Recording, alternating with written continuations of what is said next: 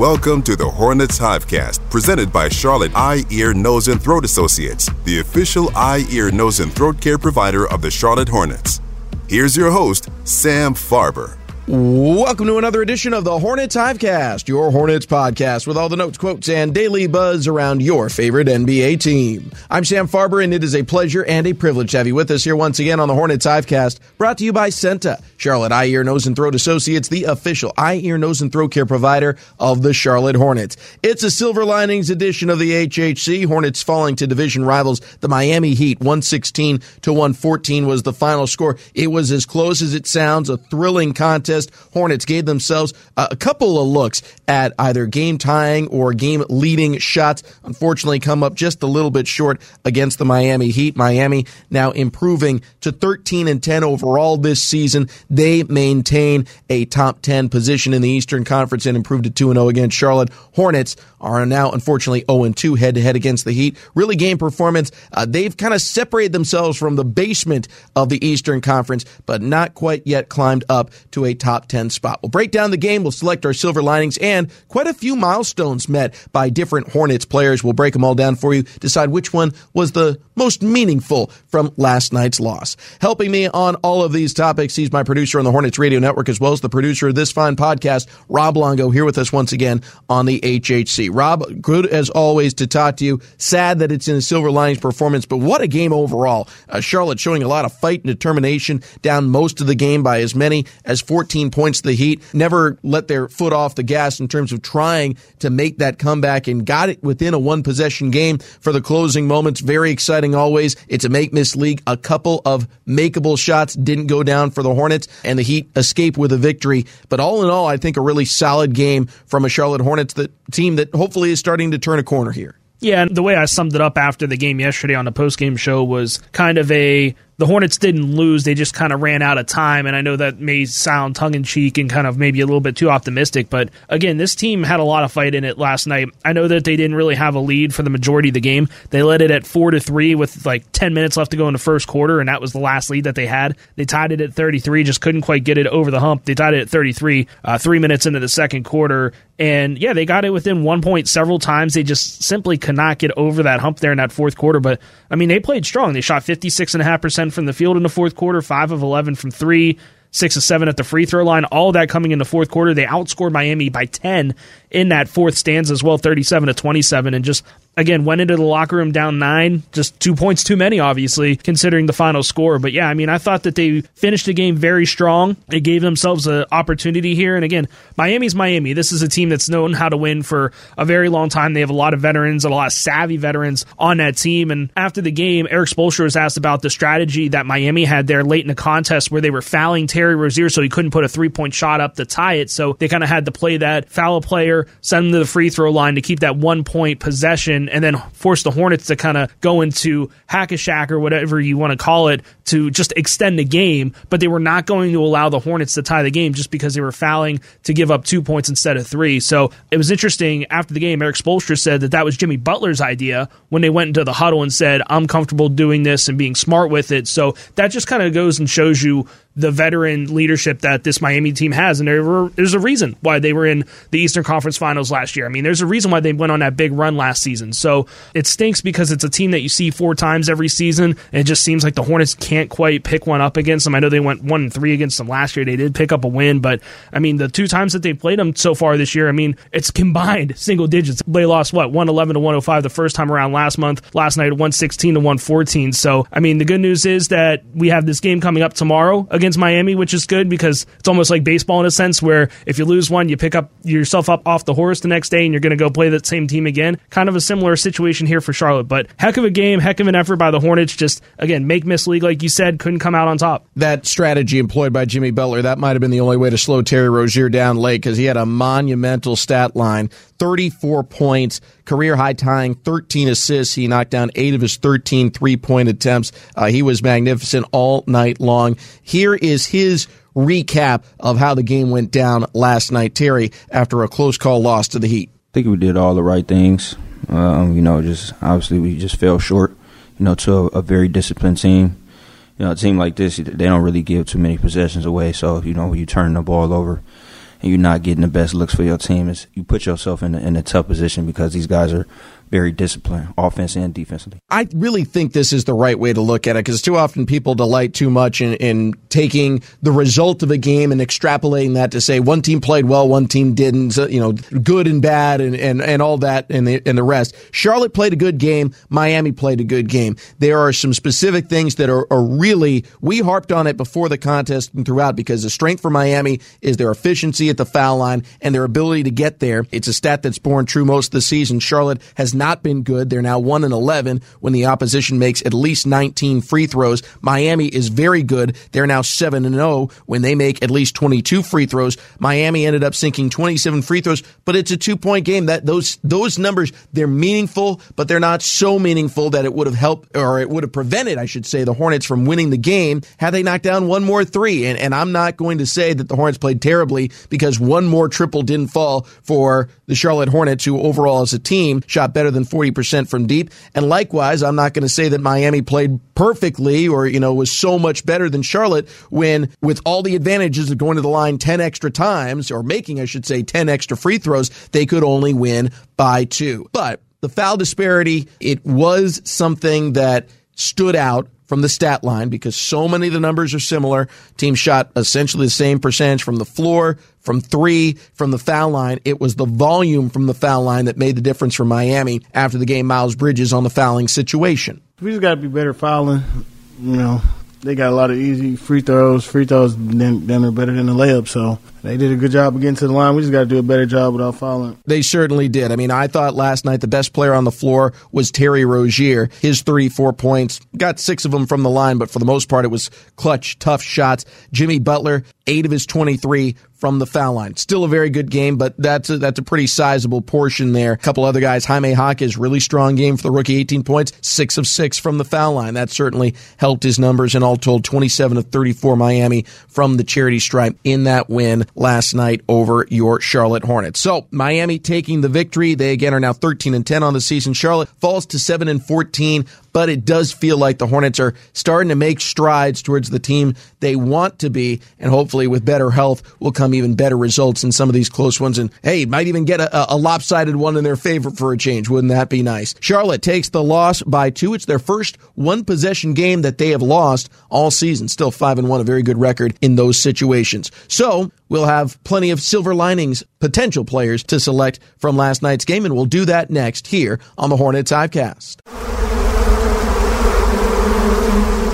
Sam Farber and Rob Longo here with you on the HHC. The Hornets Hivecast brought to you by CEENTA Silver Linings edition tonight. Hornets fell to the Heat 116 to 114. Rob, before we select our Silver Linings players, want to give due credit to a few Heat players who had excellent games. Duncan Robinson bouncing back from an oh over effort from the field. Said in the pregame, it's kind of scary when he goes oh over like really scary. I thought you were going to maybe announcers jinx that one, but I guess, you know, law of averages would say that couldn't happen again, I guess. Uh, yeah, 24 points, knocked down five threes, had seven rebounds, forces. Really strong game for him. He led the Heat in scoring. Jimmy Butler, a good, not great game by his standards, about average, which 23 points, four rebounds, eight assists. That's a darn good average. That's just how good Jimmy Butler is. And the former Hornet, Caleb Martin, finished with 20 points. I thought the bench definitely had a big impact, uh, specifically Jaime Jaquez 18 points. And then Kevin Love, a season high 19 points. He knocked down four threes. He was really big for the Heat in last night's win. Charlotte,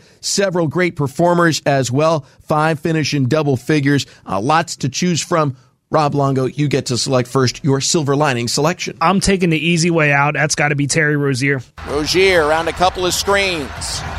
Working on Martin. Steps to his left. Three on the way. It's good! Rozier. 31 point performance. His 8 3 of the game. One possession game. I don't even know where to begin with what Scary Terry did last night in the game. I mean, game high 34 points, three off of his season high, 13 assists, ties a career high, 10 of 17 from the field, 8 for 13 from beyond the arc, 6 of 7 from the free throw line as well. I mean, he's just been on fire ever since LaMelo Ball has gone out with that injury first player in franchise history last night with 30 points, 10 assists, and eight made three pointers in a game. In his last five games, he's averaging 28 points per game, 10.6 assists per game, a little bit over four made three pointers, and he's shooting at a clip of 48, 47, and 92. I mean, that is just remarkable stuff from T Row. I know sometimes when I do these silver linings, it's almost like a culmination silver linings, not just one game, but I mean, what he's been able to do over the last five games, six games, whatever that stretch has been without LaMelo Ball, just been otherworldly. And I know he's had to turn it up, and I know he's had to do this to keep this team afloat, but I mean, what he's been able to do, especially as of late, has just been remarkable. Well, when, when you're a team, particularly one that hasn't made the playoffs in a while, and you lose your best player, you're not supposed to be like one game below 500 over that stretch. It's supposed to really damage and it's speaks to how well Terry is playing. Five consecutive games of 20 or more, all of them with LaMelo Ball sidelined due to injury. As you mentioned, the numbers are just out of this world. He's averaging close to 30 points per game in that stretch, better than 10 assists per game. I think it's third double double of the season now that uh, he's come up with. Uh, second time in a row, third time overall that he's hit his career high of 13 assists. He's shooting much better than 40% from three in that span and has only missed two free throws over that five game stretch. He's just been wonderful. Uh, not enough good things for us to say about him, so let's let someone else do it. Hornets head coach Steve Clifford on the performance last night from Terry Rozier. It's every night. He wants to win again tonight. 39 minutes, 13 assists, 34 point. I mean, big shot after big shot. Hey, look, this number one thing you want in a coach is, you know, he's a dependable, reliable competitor. There's nothing you can do to coach that. You want a hard playing team, you got to have guys like him. That's it. That's the way it works.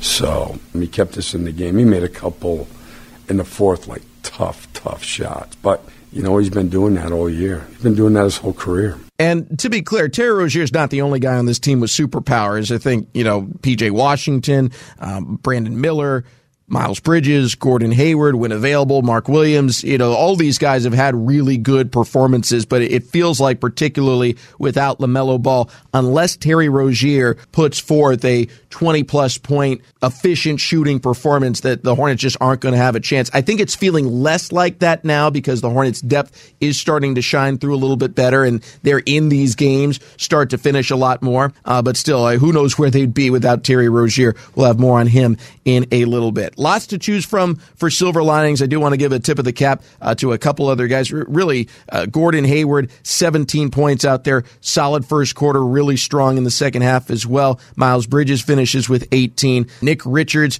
plugged into the starting role at center. Nice night overall, 6.6 rebounds. And then the rookie, Brandon Miller. Look, he and Jaime Jaquez, in a certain manner of speaking, kind of went toe to toe. In my opinion, the top two finishers for Eastern Conference Rookie of the Month. Jaquez team gets the win. He outscored Miller 18 to 16 but just the way that you look at their stat lines, plus minus, that one went in favor of Brandon Miller. Uh, Miller made more threes, didn't go to the line nearly as much. I think that Brandon Miller really equipped himself well last night, but he's not my silver lining selection. That would be PJ Washington.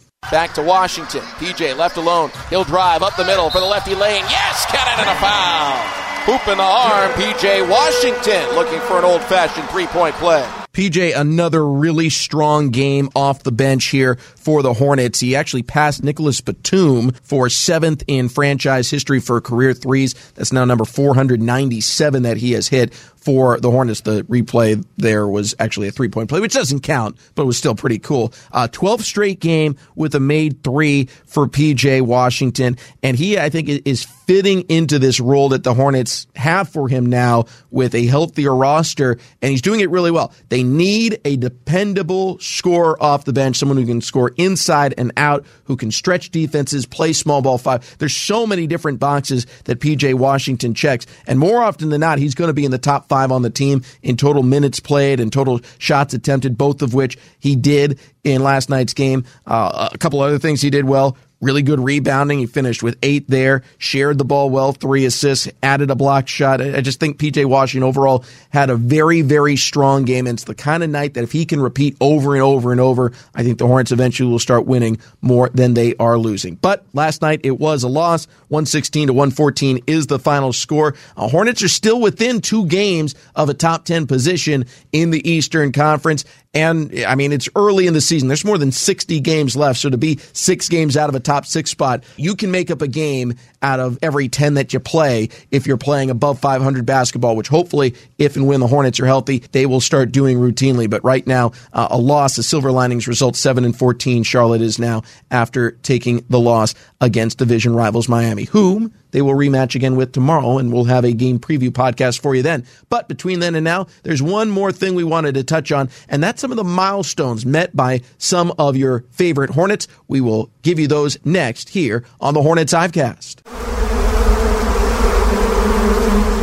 Sam Farber, Rob Longo here with you on the HHC, the Hornets Hivecast, brought to you by CEENTA, Charlotte Eye, Ear, Nose, and Throat Associates, the official eye, ear, nose, and throat care provider of the Charlotte Hornets. Hornets falling 116 to 114 against the Miami Heat, a close one, but there's much more to talk about than just the silver linings performances. It's some of the cumulative performances that several Hornets have put forth uh, over either their Hornets careers, over their entire NBA careers that maybe you might find a little surprising out there, uh, but I think they are worthy of celebrating here on the HHC. First up is Terry Rozier. In addition to his brilliance, leading all scorers with 34 points, career high tying 13 assists. There's a cumulative accomplishment worthy of celebration. He has now passed Muggsy Bogues for sixth in franchise history in career scoring. He has now notched 5,000 561 career points. Muggsy Bogues finished his time with Charlotte with 5,531. So 30 past it now is Terry Rozier with his 34 point effort. After the game, he was asked about it. You know, it was a quick comment, definitely disappointing in a loss, but I think based off what you're about to hear here from Terry Rozier, he understands the magnitude of passing someone like Muggsy Bogues on any list having to do with the Hornets. Uh, you know, it's dope. It's dope. Hopefully, I can keep climbing. Hopefully, he can. Short, sweet, to the point. But uh, I think Terry, in a win, might have elaborated a little bit more. I know how much respect he has for Muggsy Bogues and what he means to this franchise. So again, meaningful that Terry moves beyond him on the franchise all-time scoring list. Then there's Gordon Hayward. Hayward had his streak of 20-point games snapped uh, at two, but still a strong, strong scoring effort. Ends up with 17 points, seven of 12 shooting from the floor, one of three from beyond the Ends up with six rebounds and seven assists as well. He has now moved into the top 250 in NBA history in career scoring. He's at 12,493 points.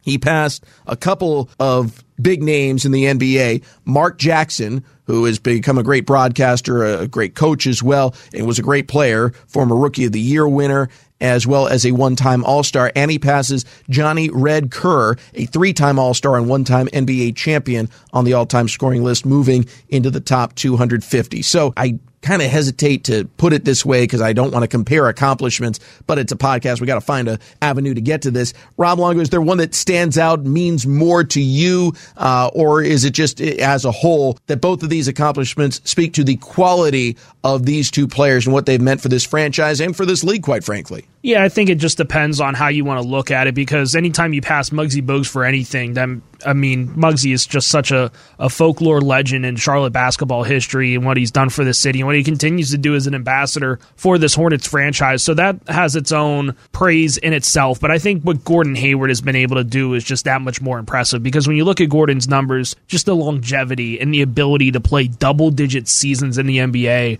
is something I think a lot of people take for granted, especially in the NBA these days because of the way that the roster turnover is just so frequent and so often. I mean, every other year you have guys guys coming in that are 18, 19 years old that are trying to fight for these roster spots, and people that are kind of fringe players maybe get pushed away a little bit quicker than maybe back in other eras where it was more of a desirable ability by the GM to have maybe a junior or a senior draft pick out of college. You maybe wanted those guys that were a little bit older because they were more mature and they were more developed and they were ready to go out of college. Now it's a lot of development stuff. And if you ever want to get Steve Clifford on a tangent, just talk about the current state of the draft process in the NBA and he will give you a lecture for about a half hour or so going back to his old teaching days. But at any rate, the thing that with Gordon Hayward is just the way he's been able to play for so long and despite catastrophic injuries and being able to weather the storm through that and still being a consistent player and still being able to score at a high rate because you talk about the way that he was able to pass Mark Jackson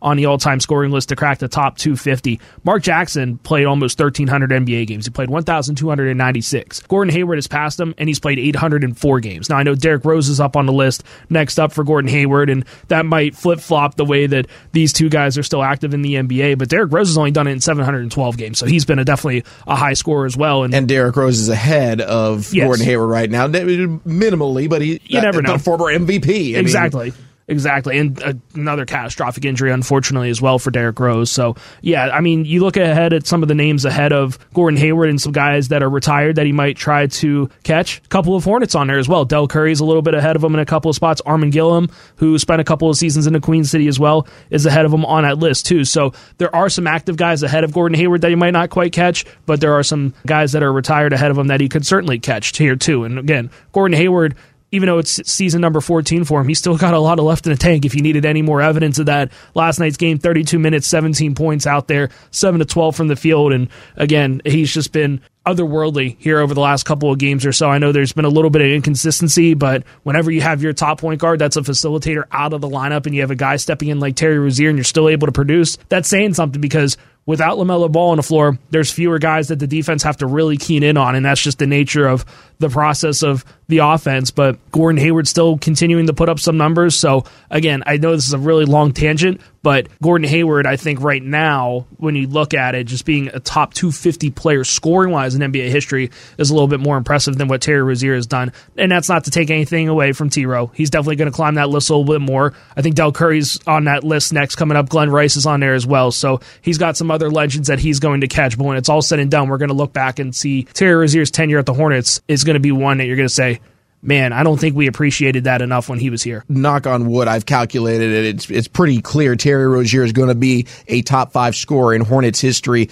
uh, in, in, pretty short order here. The rate that he has been scoring, and, and that's quite the accomplishment. But Charlotte has not had as many long term tenured scorers that some other franchises have. Uh, basically, Kemba Walker, Dell Curry, Gerald Wallace. Those are kind of the big three in scoring.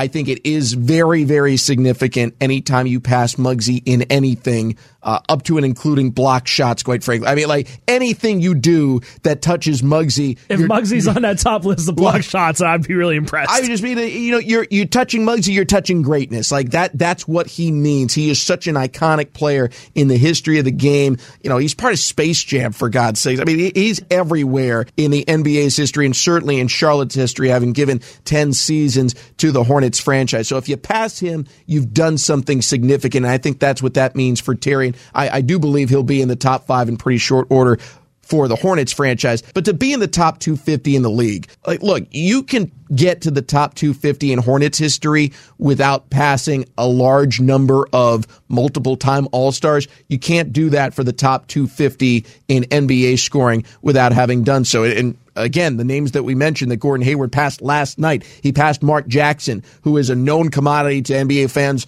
all over the world right now for what he's done as a broadcaster and done as a coach and for most what he's done as a player as well. Former rookie of the year, former all star. Johnny Red Kerr is probably less familiar to fans today, but the second you look up his bio, you see, oh, the guy won a ring. The guy was a three time all star. The guy was basically a walking bucket for over a decade in the NBA. Like, that's the kind of player you have to be to get this high on the list. And so I think Gordon Hayward's accomplishment, I hope, is celebrated quite a bit by Hornets fans, by NBA fans in general. He's got a long ways to go on this list. I think he's going to climb quite a bit both this season and beyond. And we're not going to celebrate each and every name. You know, next time he gets to a big round number, hopefully uh, sometime between now and the end of the season, we'll do it again. Um, but I think him hitting this milestone is worthy of celebration. And I would give it a mild nod, even though this is a Hornets podcast podcast, and we have so much love and respect for Muggsy Bogues, but I would give a mild nod to what Gordon Hayward accomplished last night. And to put it into perspective, there's been at least 4,374 people that have played at least one game in the NBA. So when you take them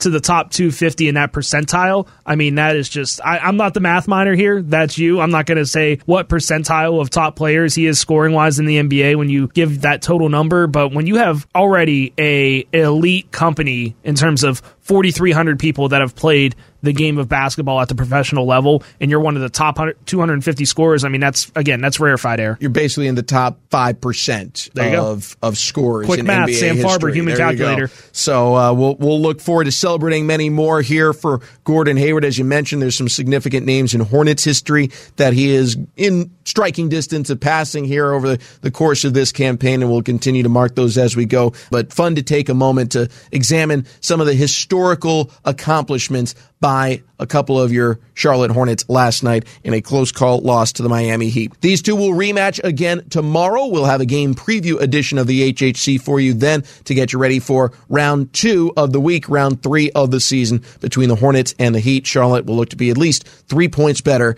in terms of the plus minus than they were last night in a 116 to 114 loss. Rob Longo, always good to talk to you. Thanks for joining me on this edition of the HHC. Pleasure as always. Can't wait until Friday when it's a winning edition and we talk again. I look forward to it. Thanks to all of you for tuning in. For everyone here, I'm Sam Farber saying it's been a pleasure and a privilege having you along. We'll talk to you next time right here on the Hornets Hivecast. Thank you for listening to the Hornets Hivecast, brought to you by CEENTA, the official eye, ear, nose, and throat care provider of the Charlotte Hornets. For more coverage, visit hornets.com.